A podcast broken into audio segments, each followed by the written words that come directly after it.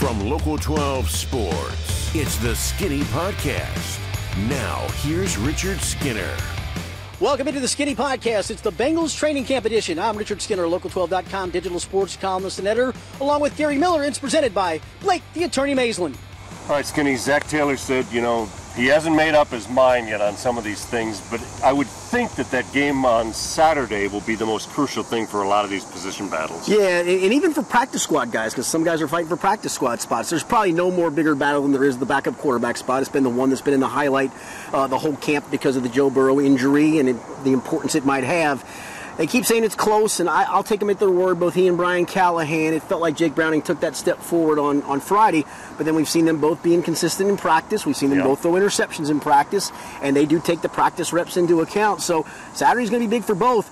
It's not going to be split equal halves because he did want to get Reid Sinnett some snaps, which is kind of a pat on the head to say thank you for being here in camp. So it'd be interesting to see do they still split it maybe over the first three mm-hmm. quarters, or do you see enough in two drives out of the first guy, or do you need to see the first guy longer because he didn't have two good drives? So I think that'll be interesting to see. I, I think Jake Browning has the edge at the moment. That's just my eyeball test. That might be your eyeball test and some fans' eyeball test as well. But, you know, Trevor Siemian does have some skins on the wall that Jake Browning doesn't have. And if he can really come close to equaling that thing up, or keeping it equal, you probably keep the veteran, don't you? I, you know, I think that's what my observation and what fans would think. You know, throws a better ball. He can scramble a lot better than Siemian. But as Zac said, you know, there's other factors. How does he do his checkdowns? And that could be in practice from three days Correct. ago where he didn't do well, And now and now he's got Exactly. it. So there's where Siemian would have the advantage. Yeah, and, and that, that, that's part of it. You know, we, we see in practice, we're expecting the deep ball down the middle or the tight window throw or that. You know, that check down maybe is a play that they didn't make two or three days ago, that they forced into a tight window and Mike Hilton jumped in front of and intercepted. And that's the one we see. We don't think anything of the three yard check down. It's like, yeah, that, that's easy to do in practice, but it probably was an important play. So I think those are probably some subtle things that we honestly don't take into account that they certainly do. Besides that one, which stands out and is always the center of attention, well, let me ask you one more question about Sure. that. Should there be any concern that we still haven't seen Joe Burrow in a practice? it's um, been a month. Yeah, I, I, I I'm not at the moment. I, I'd be, I'll be really surprised. I was talking to some guys on the beat today if we don't see him Wednesday or Thursday throwing some of this coming week. They only have the two practices. It's cut down day Tuesday. They got a Wednesday practice, a Thursday practice. You can imagine there'll be light practices, which would then afford him the opportunity to come out, maybe do some position drill stuff, maybe throw the football around, all those things. Because we saw him do it before the Green Bay game. He is probably, I don't know this for a fact, none of us do. We're assuming it, he's throwing indoors away from, from us. We haven't seen him do that since the Green Bay game. So I think maybe not for us, but just to show it and, and to prove it that he's he's on the path to being ready to play in the opener. I'll be, I'll, I guess I, shocked isn't the right word. I think what I will be is is wondering where are we at now with the injury if we don't at least see him some on Wednesday and Thursday, just kind of ramping things up. Then you have the full practices, the regular lead up to the Cleveland game the following week.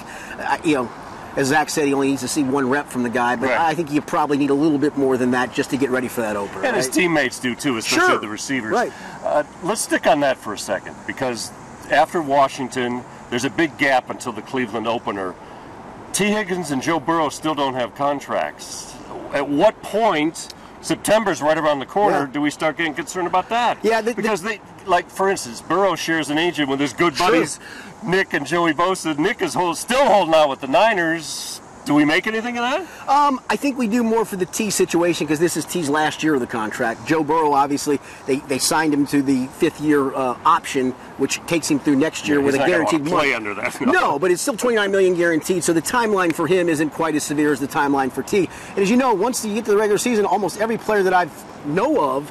They want to shut down any kind of contract talk. Now they're not doing it; their agents are doing it. But usually that's Right. not the time that contracts get negotiated.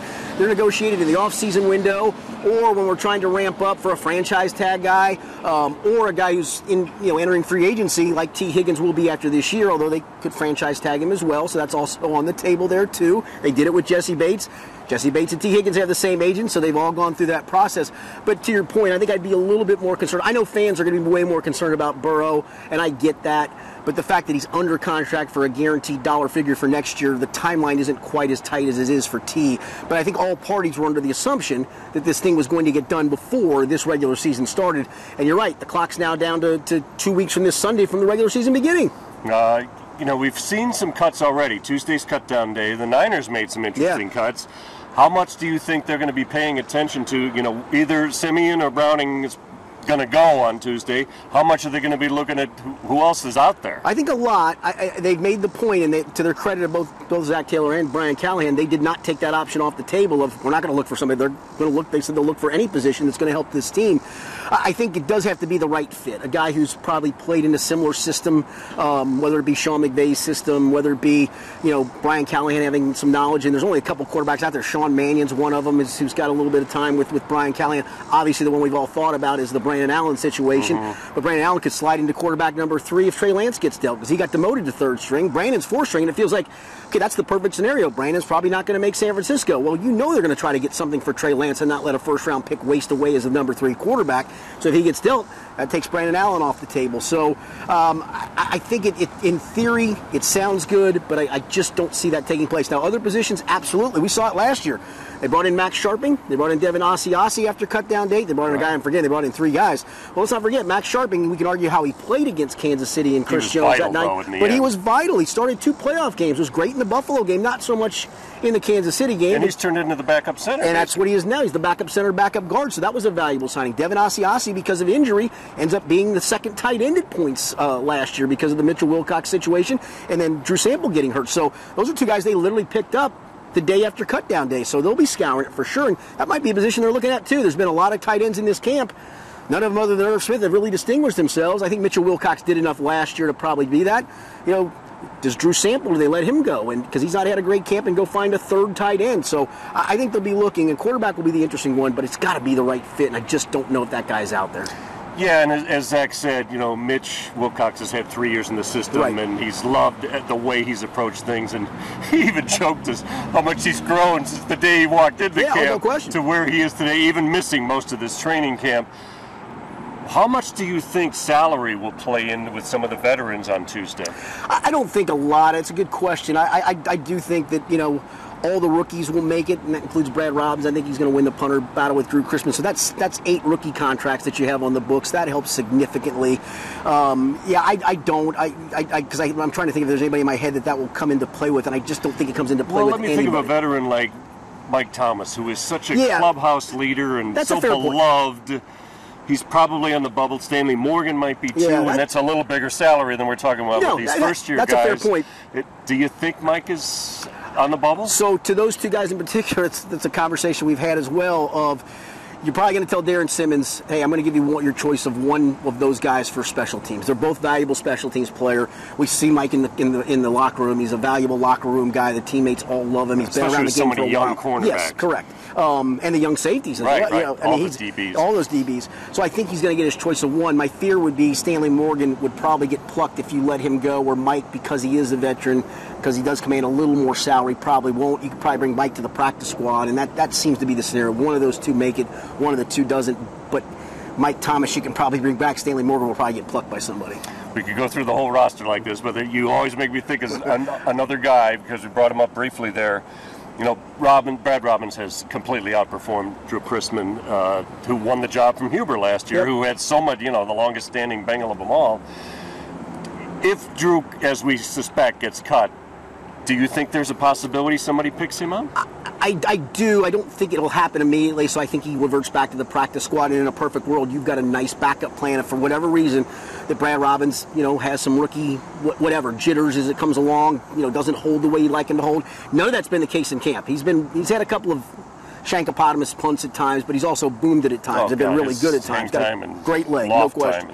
Um, and Drue's actually, I think, since he's come back, I think he's had a good camp. He had a, nice, he had, a nice, punt in Atlanta last week, but I think it was always Robbins. He drafted the punter. I mean, it was always his job to lose, and he hasn't lost it. So, in a perfect world, Drue Chrisman comes back to this practice squad and has a great insurance policy if something goes haywire. That's kind of how he got the job in the first place. You know, things just kind of didn't. You know, Kevin Huber, the, the tenure got to a point where he wasn't the guy any longer. Drue Chrisman was on your on your practice squad, and up he came. So I think that would be the perfect scenario. But listen, he's got a lot of tape. His he averaged 47 yards a punt gross last year. Again, we can argue the directional and the hang time, and if teams see the few punts that he puts on tape in this in you know in the preseason, you know maybe somebody says, hey.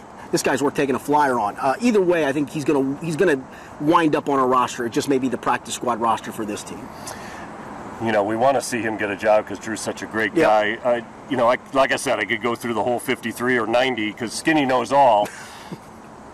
God forbid something happens to Evan McPherson. What's the plan? The plan would be to go get, get a kicker on the street. Yeah, that's the thing. Yeah, that's that. That and that's Nobody on the practice Nobody squad. wants that. Yeah, no. I, I, you, they did that the one year because of COVID. They wanted to make sure they had a COVID. They had the third COVID you quarterback. take time to get him yeah. in. And, Well, you remember they had the COVID kicker. They had, I think, a COVID punter, and they had the COVID quarterback who didn't go into quarterback right, meetings. couldn't go in the He- he room. was- yeah, so they, they did a lot of contingencies for COVID.